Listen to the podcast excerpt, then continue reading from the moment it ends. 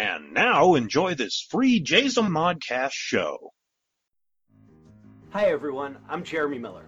Everyone, I'm Brad Kesten. And my is Jenny Holtzman. This is Stacey Heather Tolkin, Hi, my name is Angela Lee Sloan, also known as the voice of Lucy. Voice of Charlie Brown. the voice of Sally Brown. Peppermint Patty. the voice of Linus on Peanuts.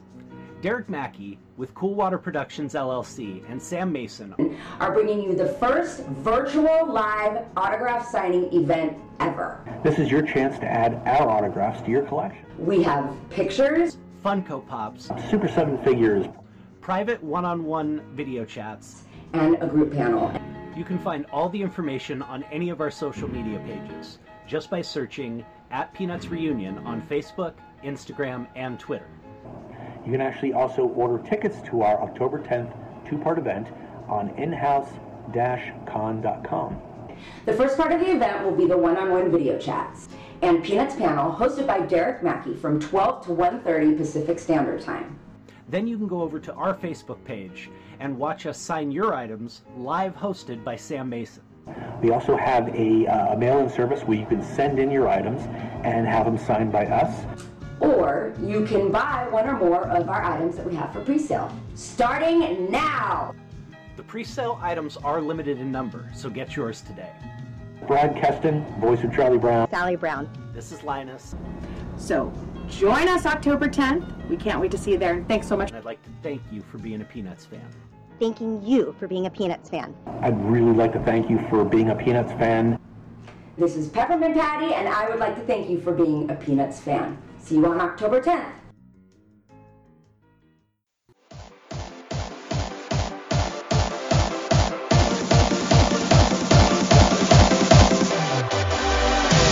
Carry on my wayward son. There'll be peace when you are done. Lay your weary head to rest. Don't you cry.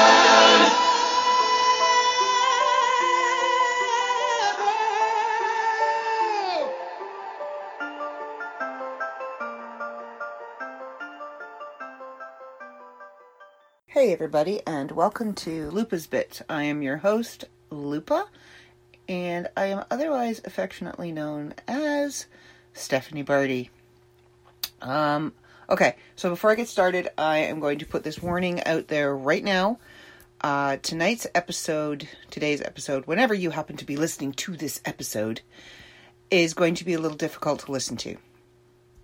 If you are triggered easily, if you have childhood or past past trauma that you do not want to deal with, if you have emotions you do not want to deal with, I suggest you stop listening now. Um, don't come at me at the end of the podcast and say you didn't know, because I'm letting you know now. We are going to be dealing with some pretty heavy topics. Um, as a childhood survivor of um, several bouts of being molested and raped, I feel it's a topic I need to discuss tonight, um, especially after a movie that I watched. So, if that triggers you, if you have a problem with that, then I suggest you turn back now and run for the hills. Okay, so warnings out of the way, we can carry on. Um, I had a few things that I was going to podcast about this week, and some bleh, situations would happen. Um, stuff would come up like, "Oh, I am so going to podcast about that this week," and yeah, none of that's happening. I'd actually started this podcast a few times, um, twice in anger, which is never a good idea. Don't ever podcast when you're mad, and I didn't follow through with them. I didn't continue with them because I was angry and I needed to stop and I needed to reevaluate and think about what was causing me to feel the way that I was feeling and pretty much put my big girl panties on and get over it. So that's what I did. And then deleted both of those. um, and then I had a couple of other things, you know, funny. Oh, I have to talk about that. That's funny. And completely forgot to write those down. And anybody who knows me knows if I don't say it out loud right away. Oh, excuse me. I just inhaled a tangerine before we started. Um, if I don't write it down or repeat it back to whoever right away, it's gone. It's I, my brain these days is like an etch a sketch. You draw. I have this fabulous idea, and I create this fabulous picture. And unless somebody takes a picture of it, or I write it down, or make a copy, I nod my head and it's gone, like an etch a sketch. Shake it, it's gone. So, um, I sat and watched a couple of movies tonight with um, with Crystal, and she's going to be on the podcast one day. I swear to you, she is. And there will be a warning on that one too. Um, and the first one we watched was, eh, you know, I'd seen it before, but it had a pretty boy in it that we both liked from a TV series that we watched. So she hadn't seen it, so we watched it. And then we watched the second one on Netflix. And it's called, I think it was called The Devil All the Time. I can't even begin to describe the, pardon my language, shit show that is this movie. Now, it had an all star cast, okay? All star cast. And Jake Gyllenhaal produced the thing. So you would think going into this movie with like Robert Pattinson, okay, I know, glittery vampire, whatever. And um uh Bill Skarsgård and the girl who played Alice in Alice in Wonderland, she was in it. Um oh, there was a couple of other big names in it too. You would think it would be a really good movie. Yeah, no, not so much. No, no. It was a train wreck right from the very beginning. And we were kind of committed to watch it because it's like, okay, now we need to know what's going to happen to all the crazy people. Because there are a lot of crazy people running around, and we needed to know how each storyline was connected. So we're watching this movie, and it came to the part where Robert Pattinson's character shows up, and he is a preacher at what appears to be a Southern Baptist church. Um, very fire and brimstone. You know, everybody's praying for everything. You sneeze, they pray.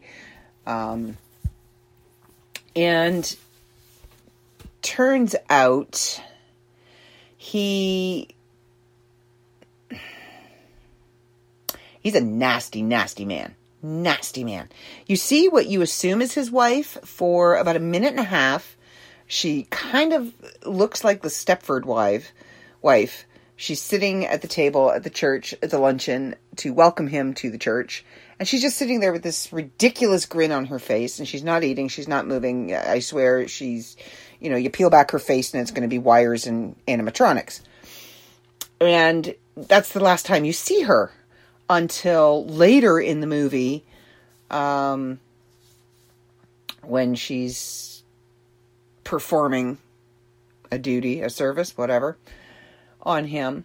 And keeping in mind he is a throw the bible at you kind of preacher okay? There is a young girl just starting high school and um, she is the sister of the main character. And he weaves his spiritual web pretty much and lures her in and takes advantage of her. Ends up pregnant. And he pretty much tells her well i can't be a daddy because we were just spending time with god. Yeah we had to rewind that part so it's just so we could hear that line again. Um and he told her basically to get rid of it or she would be a single mom and bring shame and you know whatever down on her family that's when i kind of emotionally detached myself from the movie um, i have a very hard time with situations like that in movies. Most of the time, I can kind of watch it with a detached spectator kind of view and then put myself back in the movie once that's passed. Tonight, it, it it's been bothering me a lot lately, and I'm not exactly sure why. Um, I was molested for the first time when I was three. And I remember it. I remember every detail. I can tell you the color of the carpet in the bathroom. Um, it was brown shag, by the way. I can tell you what the belt buckle looked like. I can tell you what the sound of his voice looked like. I can tell you what he smelled like. I can tell you what the blankets felt like. I can tell you every single detail in vivid detail. So when I see something in a movie that pertains to that, it kind of takes me there. And like I said, for the most part, I can watch with a detached spectator kind of um, viewpoint, but that's getting harder and harder to do lately. And I know the worst thing to do is to just ignore it and to just pretend it didn't happen. For the most part, that's how I deal. I did get counseling for it. I did see a, a psychiatrist for it. And um, I did take him to court when my oldest was two and I was pregnant with my second child. And um, he was found guilty the first time. And then that verdict was overturned on a mistake that the judge made. He didn't explain why he thought he was guilty. So it was acquitted, and we had to go back to court and the second time, he was found not guilty on lack of evidence. Terribly sorry. I didn't think to whip out my non existent cell phone when I was four years old and record what he was doing. But it was closure for me. It was closure for me because, yes, A, he did spend time in jail. And we all know what happens to a pedophile in jail. that really does warm my heart, honestly. It really does. Um, and B, I got to look him in the eye and make him aware that he no longer had control over me. I was no longer that scared little girl. Whatever memory he held in his head of me and of that time and of the things that he did to me, I I jaded it somehow. I colored it somehow. I changed it somehow because now he had to look at grown up me. I was no longer that little girl fantasy in his head. He had to look at grown up me. And he had to look me in the eye, which he had a very hard time doing. It was lovely. I enjoyed that too. So it was a closure of sorts. But even with that closure, um, the memories don't fade. The memories don't go away the emotions that you feel, the trauma that you have to deal with doesn't go away. I don't care what they tell you, it doesn't go away. And that is why I felt talking about it tonight, while it's still very raw with me right now, was a good idea because I know, my God, anybody in our age group, I'm 48, and anybody in our age group you can throw get a group of a hundred of us together and just spray water. And i bet you every single one that those person that those drops hit is a survivor of some sort of sexual abuse from childhood. It seemed to be the thing to do when we were kids. I don't know what was wrong with the adults when we were kids, but that seemed to be the thing to do. Molest the little people. I don't know. Messed up generation. We had a lot of really good things in the 80s. We had a lot of really crappy things in the 80s. And that was one of them.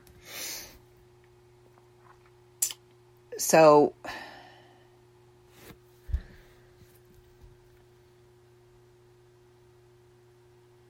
I felt that I needed to talk about it because I know that there are some people out there that listen to my podcast because I say the hard things. I talk about the hard things that some people can't talk about. And I go through the hard emotions. Um, so by doing that, um, it makes it easier for me to talk about for to others because I I feel like I'm my story is helping somebody else. My trauma and the stuff that I've gone through and can say, "Hey, look, I'm still here. I'm still for the most part kind of sane. I can still function as a normal adult in society and not run stark raving mad down the street. If my story can help somebody else, that's why I do it. And I know um, that talking about the hard things helps at least one person because they've told me it does. That they don't have the ability or the courage to talk about the hard things and the trauma that they've been through, but listening to me helps them know they're not alone. That there is somebody out there that will listen when the time comes. And I will. I will sit and listen to you. If that's what you need, I will sit and listen to you. Now, as I was saying, the trauma and and the um, emotion that you feel doesn't go away. You can talk to a psychiatrist for years, and I kind of have for off and on, I would say, for 44 years. Well, no, not for 44 years. That would be a lie. Um, Maury Povich says that is a lie. um, well, I would say probably uh, 28 years, off and on, 28 years. I've talked to somebody about this. And I mean, I have numerous other um, traumas and experiences that happened um, throughout my life, mostly in my early teens. Um, but the original molestation started when I was three and went until I was five, six. And then I got a couple of years reprieve uh, because we moved away from him.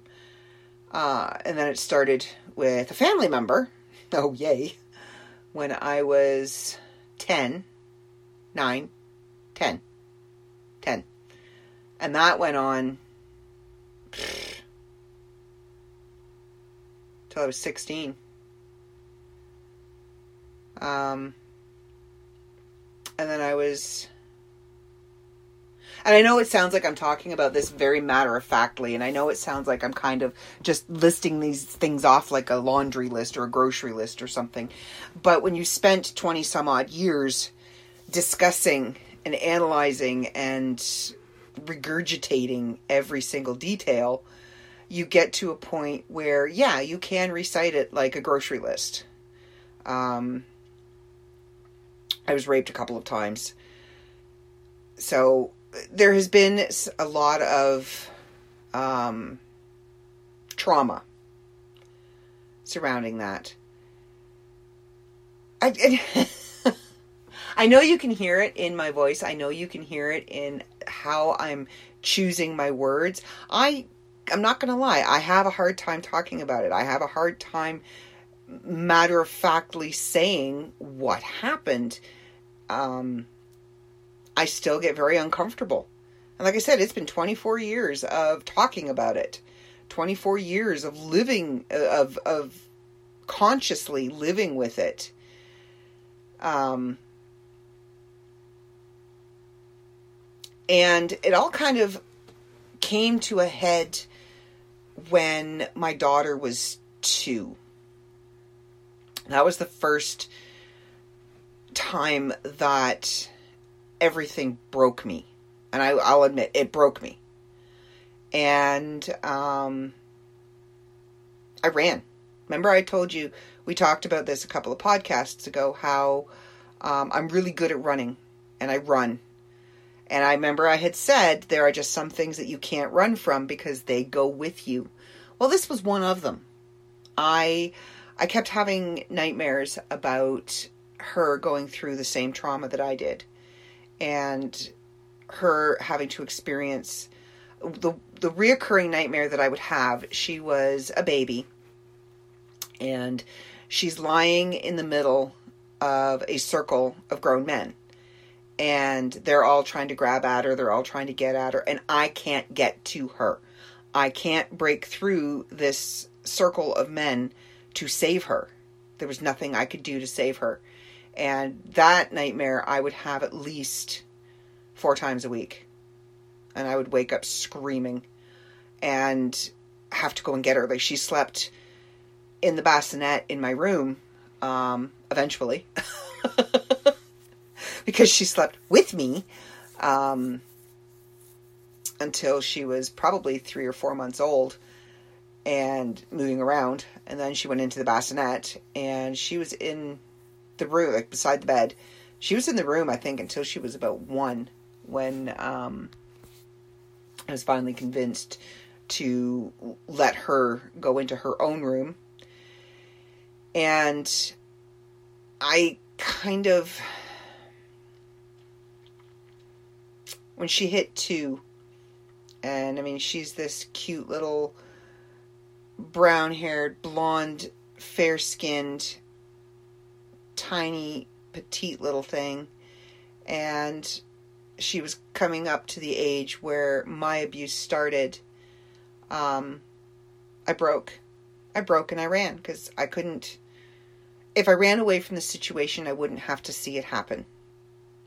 And I was fully convinced it was going to happen. And I couldn't protect her. I couldn't protect her. My mom couldn't protect me. We lived in the same house. She couldn't protect me. So, where did I think I could protect my child? I couldn't. So, I ran. Um,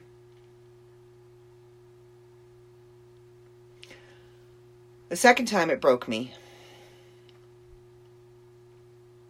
was about 10 years ago.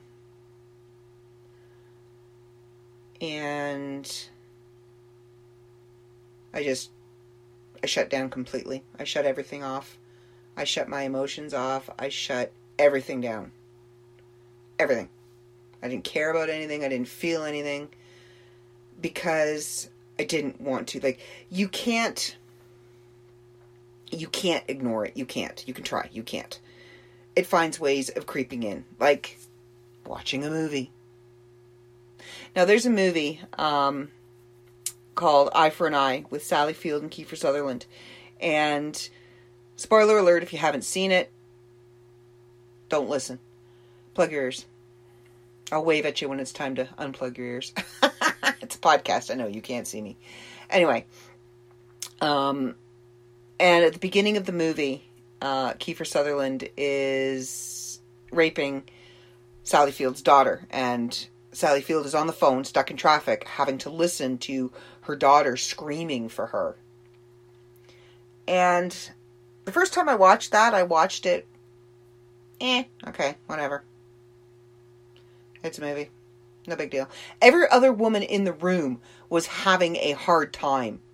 And I'm sitting there going, Where's popcorn? The second time I watched it was 10 years ago. And uh, I was with a group of women, and somebody's, oh, we got to watch this movie. It's really good. We were doing like a Sally Field night.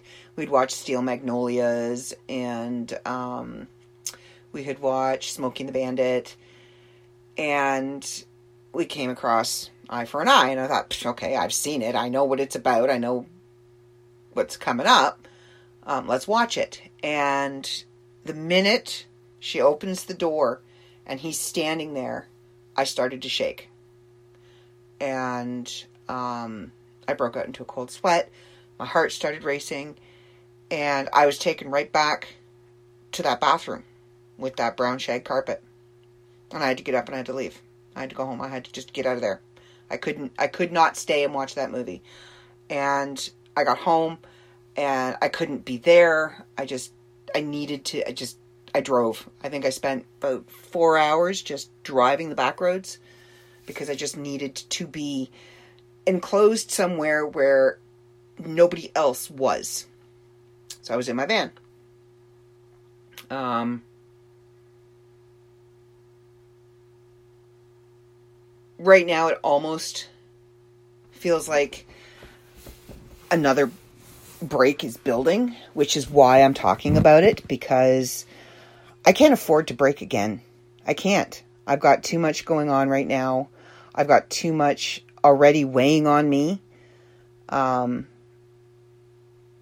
and I have too many people waiting for me to break. So I'm not going to let this break me again, which is why I'm talking about it now. Um, getting it out there. And I'm hoping that by talking about it, there is somebody out there that may have gone through a similar experience and has stayed silent. Like I was told, I was three when it started. So when you're three and you're told, you know, I'll kill your mommy if you tell. Okay, it's my mommy. I, I, at that time, that's all I had was my mom. It was just me and my mom. Um, and then as I got older, the threats became more personal. You know, I'll hurt you because I knew he wasn't going to kill my mom. Um, but if you've kept silent, you need to talk to somebody. And there are there are 1-800 numbers out there that you can call and you can be completely anonymous. And just sometimes just letting it just kind of fall out of your face, basically, fall out of your mouth, and dropping it in somebody else's lap, taking it off your shoulders, off your burden, and dropping it into somebody else's lap, and saying, Okay, can you carry that for a little bit? Just give me a break and you carry that for a minute. I need to take a deep breath. Helps. Um, I'm lucky I have people in my life that I can go, hey, I need to kind of just dump this on you. And they'll sit there and they'll listen and they won't judge and they won't question. They won't ask for details. They won't ask for anything that I'm not willing to give. And I can't even begin to explain how much that helps, how much it quiets those voices in your head and it quiets those bubbles of panic and those bubbles of fear that you get um, when you catch a passing scent and it takes you right back there. And it helps. It does. It helps. Like I'm I'm I'm not the type of person I don't think that talking to a psychiatrist is ever, ever, ever going to make it okay. It's never going to make it okay. And it shouldn't make it okay because it's not okay. It's not okay. And I. There are, are, are, I think it just dawned on me why this has probably been weighing on me so heavily lately. Um, it's happening in the States and it's happening here in Canada. There are provinces in our own country that are trying to make pedophilia a um, sexual orientation, not a deviance. I'm sorry, say what? Do what now? Because they have pedophiles that are claiming that they identify as eight year old girls okay, that's fine. If you want to identify as a rock, I don't care. I don't I don't care. You can identify whatever you want to identify as. It doesn't make you a rock. It doesn't make you an 8-year-old girl. You are still a grown-ass man. So because you identify, and I know I'm going to have people coming at me, I don't care. But because you identify as an 8-year-old girl, that gives you the right to play with 8-year-old girls? No. I don't think so. Not any eight year old girls that I know. It does not. Pedophilia is wrong. It is a deviance. It is a crime. And in my opinion, y'all should be castrated. Yep, I said it. Yep. And I stand by it. I stand by it. and then put in a room with victims. Well, I'm not going to say victims because we don't like being called victims. We're survivors. We survived. we're still surviving. We're struggling, but we're still surviving. Um, yeah, no, no, no, it's wrong. It's wrong. It is not a sexual orientation. Gay or straight, okay, fine. I don't care. Not my place to tell you who you love. Unless it's a child. And then it's wrong. So. And I think that listening to that in the news and knowing that it is seriously being considered just for one boggles my mind. I don't understand. I don't I don't understand. Because you know the ones that are trying to change the law are the ones that want to play with the 8-year-old girls. Only a pedophile would want to change the definition of a pedophile and make it okay. Those are the only ones that want to do it. I can guarantee you. Nobody in their right mind is going to say, Here's my eight year old daughter. Go ahead. It's a sexual orientation. It's a choice. Nuh uh. Mm mm. You want to hand your eight year old daughter over to one of them? Go right ahead. Betcha you change your mind on whether or not you think it is a deviance and not an orientation. Betcha you change your mind real quick. Oh, and what if they identify with a four year old? Or there's some out there that like them even younger, under a year. Mm-hmm. Because if you're gonna let them, if you're gonna say eight is okay, well, you know they're gonna push for younger. Where's your cutoff? Where do you draw the line? We've already drawn the line. The line is there. 16 and under, jailbait. Even 16's young. I know when I was 16, I didn't think so, but you know what? I'm not 16 anymore. You have to be 18 years old to vote. You need to be at least 16 years old to decide whether or not you can have somebody else touch you. Not eight. No. No. Just no. Okay, that's my rant for that. But I think that's where all of this emotional baggage um, has come from out of storage. And I wasn't going to talk about it. I was kind of just dealing with it on my own, um, much to the chagrin of two of my closest friends because I wouldn't talk about it. And I just keep telling them, I'm fine. I'm fine. And one is actually easier to say that to than the other because one is a long way away and I can say it in typing, and the other one I live with. So she actually has to look me in the eyeballs. When I tell her I'm fine, she goes, uh huh. And she knows I'm not. But she lets it be. Because she knows when I'm ready, I will come to her, and he knows when I'm ready. I will come to him, and I will tell him. Um, and maybe this is my way of telling both of them because I know they both listen. So I I'm struggling with this right now. Um, I'm not sleeping or very little. I, I catnap. Um, the nightmares have come back. And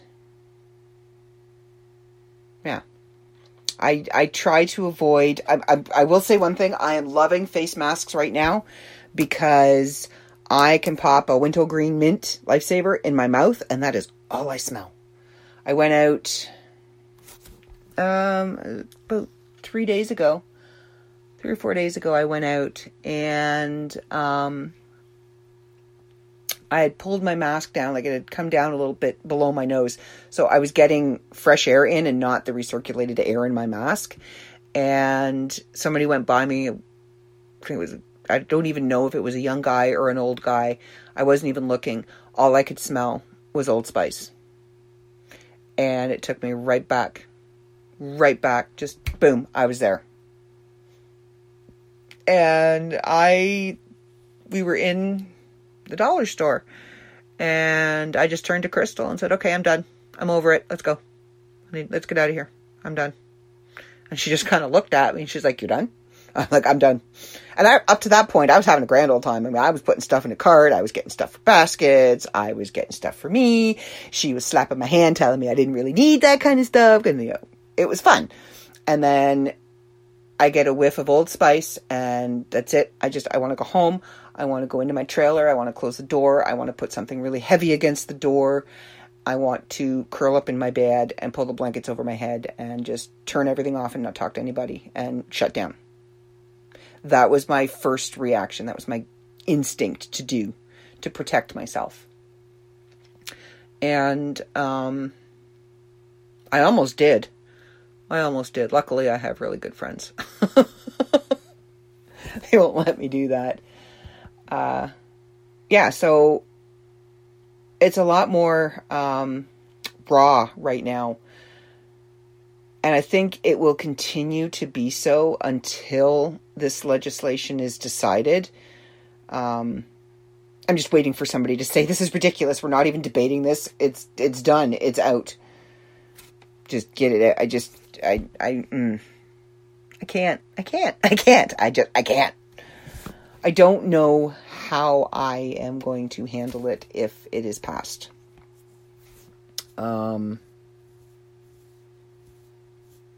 I don't. I really don't know how it's I'm going to handle it. Because if this legislation is passed and it is accepted, then that makes what happened to me okay. That makes what happened to any child that has gone through that trauma okay. How do you justify that in your mind? You've dealt with this your entire life. You have tried to overcome this. You have tried to face it and deal with it and get past it. To be told, oh, well, guess what? It's okay now. It's allowed.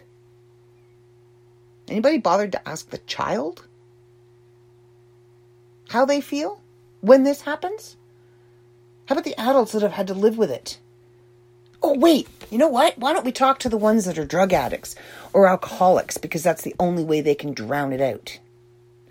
Or the ones that are so medicated on prescription medication because, you know, our brains short circuit and we end up, you know, we bipolar, manic depressive, suicidal, pick one. We have a Rolodex of issues. Spin the wheel, pull a card, pick one. Um, how about asking somebody like that how they felt? Was it okay? Did the person doing that to them identify as a child? I don't think so. I don't think so. I know I keep ranting about this and I can't help it and I'm trying not to. But it's a serious issue. Because if you are a survivor, if you are somebody who has been through this, regardless of what age it was, doesn't matter what age you were. If you were a child at any point in time and had to endure any sort of sexual abuse at the hands of somebody else, it's not okay. It will never be okay. And it affects everything you do. It affects every aspect of your life. Now, a lot of women that are um, survivors go one of two ways. They either shut down completely and sex is is something that they just nope, not happening. It's a chore like dishes. I will do it to procreate, but don't touch me. Do it, get it over with, move on. And some turn into, you know, that's all they do. It's something in our brains that tells us that that is the only way we will get love is through that, is through sex. That is how you're loved. Because that is what we were taught. That is what was imprinted on our little brains as children that sex is love. If you're good at it, if you say yes and you don't argue and you do as you're told, then they'll love you. Well, guess what? That's not how it works. That's not how it works. But we keep trying. Time and time again, we keep trying. Time and time again, you find out that's not how it works. And then you end up with a bad reputation. But all the people see is the reputation. They don't see what caused it, they don't see the factors behind it. And a lot of guys, and yeah, guys can be sexually molested too. I know many. Um, and it's just as traumatic. And it affects them in a lot of the same ways that it does women. They go one way or the other. And uh, they actually there's there's three different roads that a sexually abused man will take. And he will either shut down completely and you know it's whatever or you know he's a playa and he pretty much is humping anything that moves. Or they go into the the darker wilder um, more painful side of sexual experience and they are driven by um, adrenaline they have men have a far higher guilt factor than women. We oh trust me, trust me. We are the queens of feeling guilty when it comes to that. Um, but guys have a I, I wouldn't say a higher, I would say a different type of guilt. Especially if they were young boys and haven't there you can't control how your body reacts. So a lot of them get hit with that guilt as well. And just because your body reacts in a certain way doesn't make it any less wrong. Doesn't make it any less traumatic, any less painful. So, I had a bunch of poems that I was going to read because I wasn't sure how much I was going to be able to talk about this, but uh, Seems I've already done 42 minutes, so I'm going to read a couple of these poems to you. And these were kind of written um, at moments when, like I said, it colors every part of your life. Everything you do is tainted, I guess, by this. trust is a very hard thing to do. Um, letting go completely, like we we always seem, at least for me anyway, control is a very big thing. I need to have control of things because your control and your choice is taken away from you.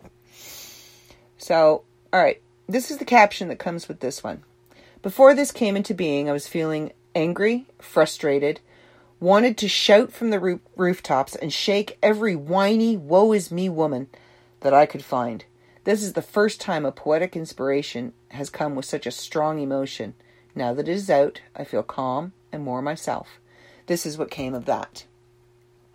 I am strong. I cannot be torn apart, beaten down, shattered by your words. I will not lose my footing. My knees will not touch the earth. I am strong and I will not go down. I choose. I see your words, your anger, out there, where it belongs. It does not touch me. It is my choice what I allow in, what I allow to affect me. I choose how I will react. Being woman does not mean you can tear me down. It does not mean I will get back up. It means I will stand tall and remain firm on my feet. Being woman, any piece that is ripped away is a lesson learned, and I move on. I am strong. I am in control of my reactions, my emotions, and my environment. I am here, present in my body, safe in my spirituality, and what does not nourish that does not exist in my world. I do not lead, I will not follow. I will travel my road and welcome those kindred spirits along the way. I stand alone, but am not alone.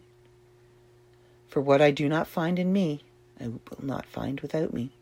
Now, I'm pretty sure I've read this on another podcast, um, dealing with depression and things and finding your joy, but I wanted to read it again because I think it really fits with what I'm talking about. Now, this one.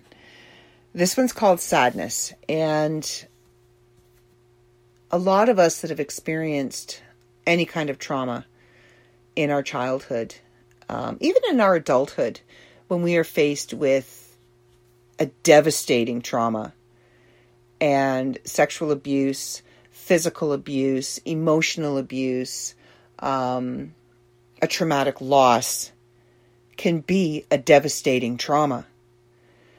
We kind of become the caretakers of everybody else because it's a lot easier to deal with somebody else's feelings and emotions than it is to turn those caring eyes inwards and look at ourselves. So that's kind of where this one comes from. We, as caretakers, reach a point where we have nothing left that we can give to somebody else. So we become empty. All right, so this one's called Sadness. I have been the hand. The, bleh. Okay, let's try this again. I have been the shoulder, the hand to hold. I have been the smile, and heartaches told. I've been the keeper of secrets dear, silent guardian of the broken tear. The target when the anger flows, willingly accepting the verbal blows. I've soaked it in and let it be, knowing it was frustration that needed me. I've been turned away and pushed aside, and been there waiting after the ride. I've said I'm sorry's and forgives me and forgive me's too. When I'm not sure what else to do. But hidden away in my secret place, a broken heart sits in its place. A little tattered and worn with time. It's all I have, and it's all mine. Sadness sits and waits for me, rolling his hands and grinning with glee.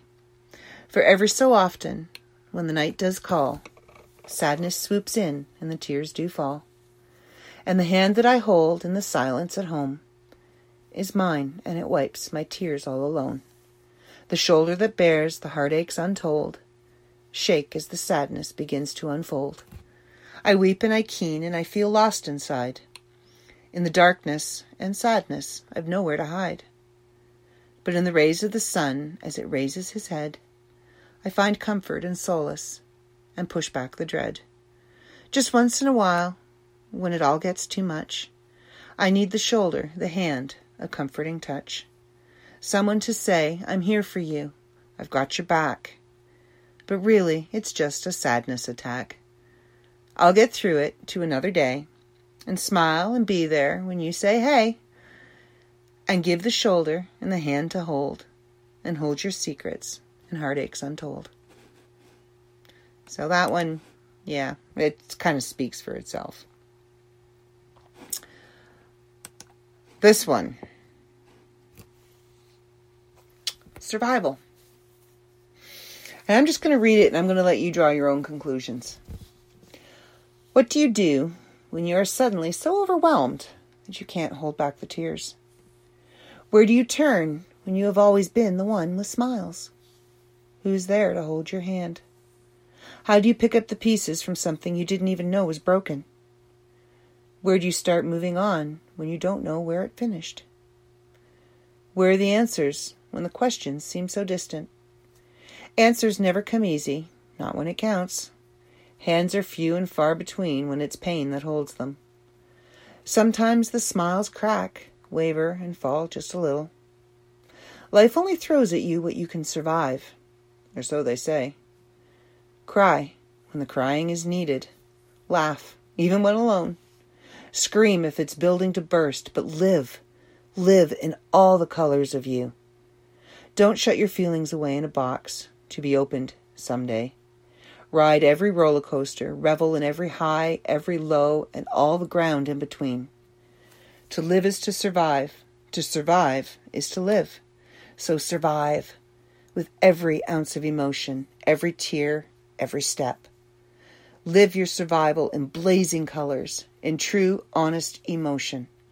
Cry when you need to, laugh when you need to, and dance in the rain every chance you get. That one is one of my favorites. It's one that, that still hits very deep and very dear to me because we operate on survival mode most of the time. And we find moments where we can just go, take that deep breath, hold it in. But most of the time, we're in survival mode. And we need to realize that that mode is not going to change. We need to learn to live in that mode, in all the colors of that mode, because it's the only mode we know. You know, that's our groove. that's our groove. So live in it, love in it, revel in it. We're quick on our feet. So, in saying that, I want to read this to you. It's called Stalemate. And I think we've all kind of been here at one point or another. I want to run barefoot through a field of green head thrown back with the glee of a child. I want to dip my toes into the brook as it babbles its laughing song. I want to chain a wreath of daisies to crown my sun kissed brow. I want to spin, spin and spin and spin, watch the kaleidoscope of colors as they fly past my eyes, dancing with the clouds. Grown woman says, Hurry, no time for play. Child within stamps her little foot and pouts. Stalemate. I want to work in my garden and wrap up in sheets off the line. I want to create divinity for dinner with soup and a few lonesome potatoes. I want to nurture my children, teach them lessons for life. I want to dance with my soulmate, dance and dance and dance, watching the reality of life as it flies past my eyes faster than light. Child within says, Play, no time for work. Grown woman sets her hands on hips and glares. Stalemate. Spirit steps forth, taking both by the hand. She helps grown woman plant the daisies, which grow into the crown for child within. She skips with the child within, as the sheets flap in the breeze of the field of green. She teaches grown woman to create divinity in dinner, together with small with child within. To be grown woman you must have the carefree child within. To be child within, you must have the responsibility of grown woman. To be both, you must have spirit. I think that's something that we forget sometimes. That we are not just moving along from task to task to task. That sometimes we have to stop and play. That we can kind of sidestep our responsibilities for a minute and get down on the floor. And if you've got kids, play with them. Have a tea party, build a Lego castle. You don't have Lego, you don't have a tea set, find a box. Build a race car, build a castle, build whatever. Go for a walk, go to the park, read a story, make up a story, watch a movie. Sometimes you have to step outside of being grown adult and become child within. But you can't stay there. You have to go back to being grown adult. And it's spirit that takes you from place to place. It's your spirit. And if there's one thing that I've learned in all of my years of struggling with the trauma, they may have broken me. They may have broken parts of me. But they didn't break my spirit. My spirit is still very much intact. It is still very much there. I still find joy and I still find happiness and I still find love because my spirit is still there. It's still intact. And I don't think, actually, I know that as long as I nurture my spirit and as long as I take care of it and as long as I face those moments when I'm having a hard time and I need to talk about it and I need to get it out. As long as I do that and I don't let it break me for a third time, my spirit will be just fine. And I can bounce between child and I can bounce to adult and I'll be okay. I'm never going to be okay in society's normal, what is okay, okay standards. But for me, for somebody who's been through what I've been through, for anybody who's gone through any kind of childhood trauma, to be able to get up in the morning and wash my face and brush my teeth and function and make a cup of coffee and get dressed and go out into the world. That's okay in my books. I'm okay. I may have my spontaneous moments where I suddenly burst into tears for no apparent reason, or what appears to be no apparent reason. I have a reason. You don't need to know it. I'm okay. And you'll be okay too. We'll get through it. We'll take it with us. Pack it into that suitcase, you know, the one that we call emotional baggage. Zip it up, put a lock on it, and take it out when it's time. You don't have to. What I, I guess what I'm trying to say, and what I've I've come to realize is you don't have to live there. You take it with you. It's a part of who you are. It's it's a part of what made you who you are and why you you feel the way you do and why you react the way you do to certain things and your viewpoints um it it's it's help create you. Okay i use help loosely. Um we have a far broader scope of empathy.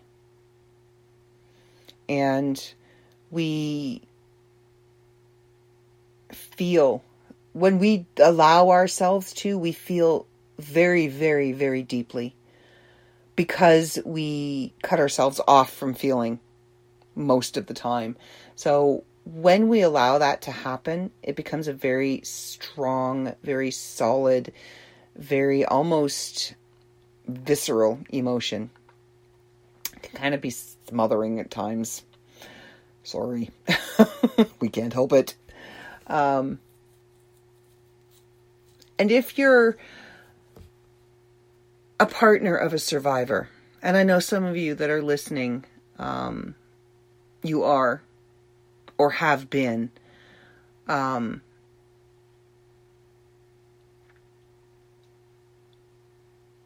if you're a partner of a survivor and they're very clingy sometimes, they're very smothering sometimes, instead of pushing them away and going, ah, gah, get off me, you're choking me, ask them why. Ask them if they're okay. And just know that it's it's just a passing thing. They just need that moment.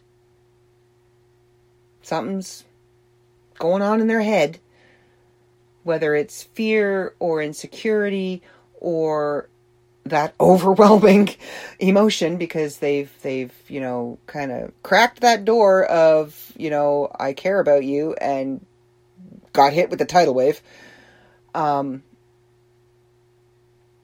it's okay. It's okay. Don't worry. It'll be all right we won't smother you in your sleep we promise. Unless you snore. Then there will be some serious debate. anyway, just know that sometimes we don't need a heart to heart conversation. Sometimes we don't need the detailed conversation.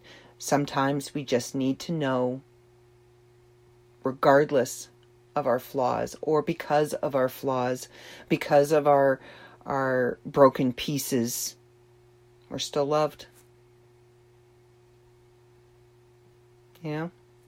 So, that is my um, traumatic life. Welcome to, to my traumatic life. Let's unpack another suitcase next week. Anyway, um, I hope that this podcast has helped you in some way. If you are in an abusive relationship, please reach out to somebody. Please call somebody. Um, call a 1 800 number. That whole calling 911 and ordering a pizza thing is real. It's real. I kid you not. It is real. Do it. If you suspect a child is in an abusive situation, don't hesitate. Find out. Talk to the child. because if we are given the chance in a safe environment, in a safe situation, we'll tell somebody. Oh, you betcha we'll tell somebody. Because we want out of it. So, there are numbers. Look them up. Um, yeah. So that's, that's, uh, that's me. I hope that uh, I haven't traumatized you too much. I'm sorry I didn't have any funny stories this week, but I felt that um, I needed to talk about this. I needed to share this with you because I know that there are people out there that have trauma that they can't talk about, that they can't deal with. And I want them to know they're not alone. Um, I do have one little piece of uh, bone picking to do before I sign off completely. And I've kind of saved this to the end because it's more tongue in cheek and it's not as serious as the podcast was. So I was listening to another podcast earlier in the week, and one of the hosts expressed some pretty strong emotion about brand ambassadors and influencers. I kind of felt a little called out on that. Um, I, I, I'm a brand ambassador for Divestum watches. And I'm in their up and coming influencers program because I am apparently an up and coming influencer. And if I can make money off that gig, you betcha I'm gonna. If I'm gonna be, you know, TikTok famous, okie dokie. Or the next Instagram star, alright. I'm cool with that. So I felt a little called out there, dude. Um, you know, I guess those who influence can and those who don't complain. I love you, Jason.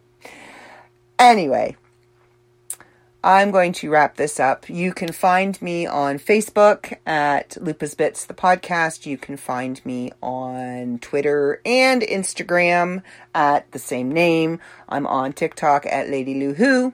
If you want to come check out my stuff. Um, don't forget, I have some stories. I have a story in this month's World of Myth magazine, which came out on the 24th. And just so you know, it's not a one-off story. That is actually a continuation of um, a whole series. So if you haven't read it, I suggest you go back and you start at the Huntress and kind of read your way through. If you have been following along, yes, there is a new installment. I'm terribly sorry it took so long. Celeste and Merrick have minds of their own. Blame them. Anyway, so I have a, a story up on the World of Myth. I'd really appreciate it if you guys would go over and read it and vote for it, because you know you love me. Anyway, um, so you can catch that at www.theworldofmyth.com.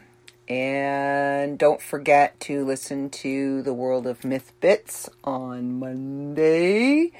You might be surprised.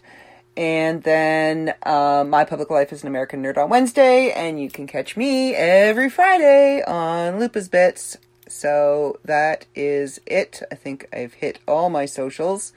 Um, if you want to check out the magazine, it's on Facebook as well at the World of Myth magazine, and on Twitter, and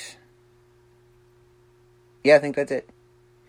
Um, and then there's the World of Myth podcast. They're on Facebook and Twitter and Instagram. And the same with My Public Life as an American Nerd. So go and look us up, check us out. We are a pretty decent podcast crew. Okay, so I will see you guys all. Well, I won't see you, but I will talk to you guys all next week. Have a good one. I see ya.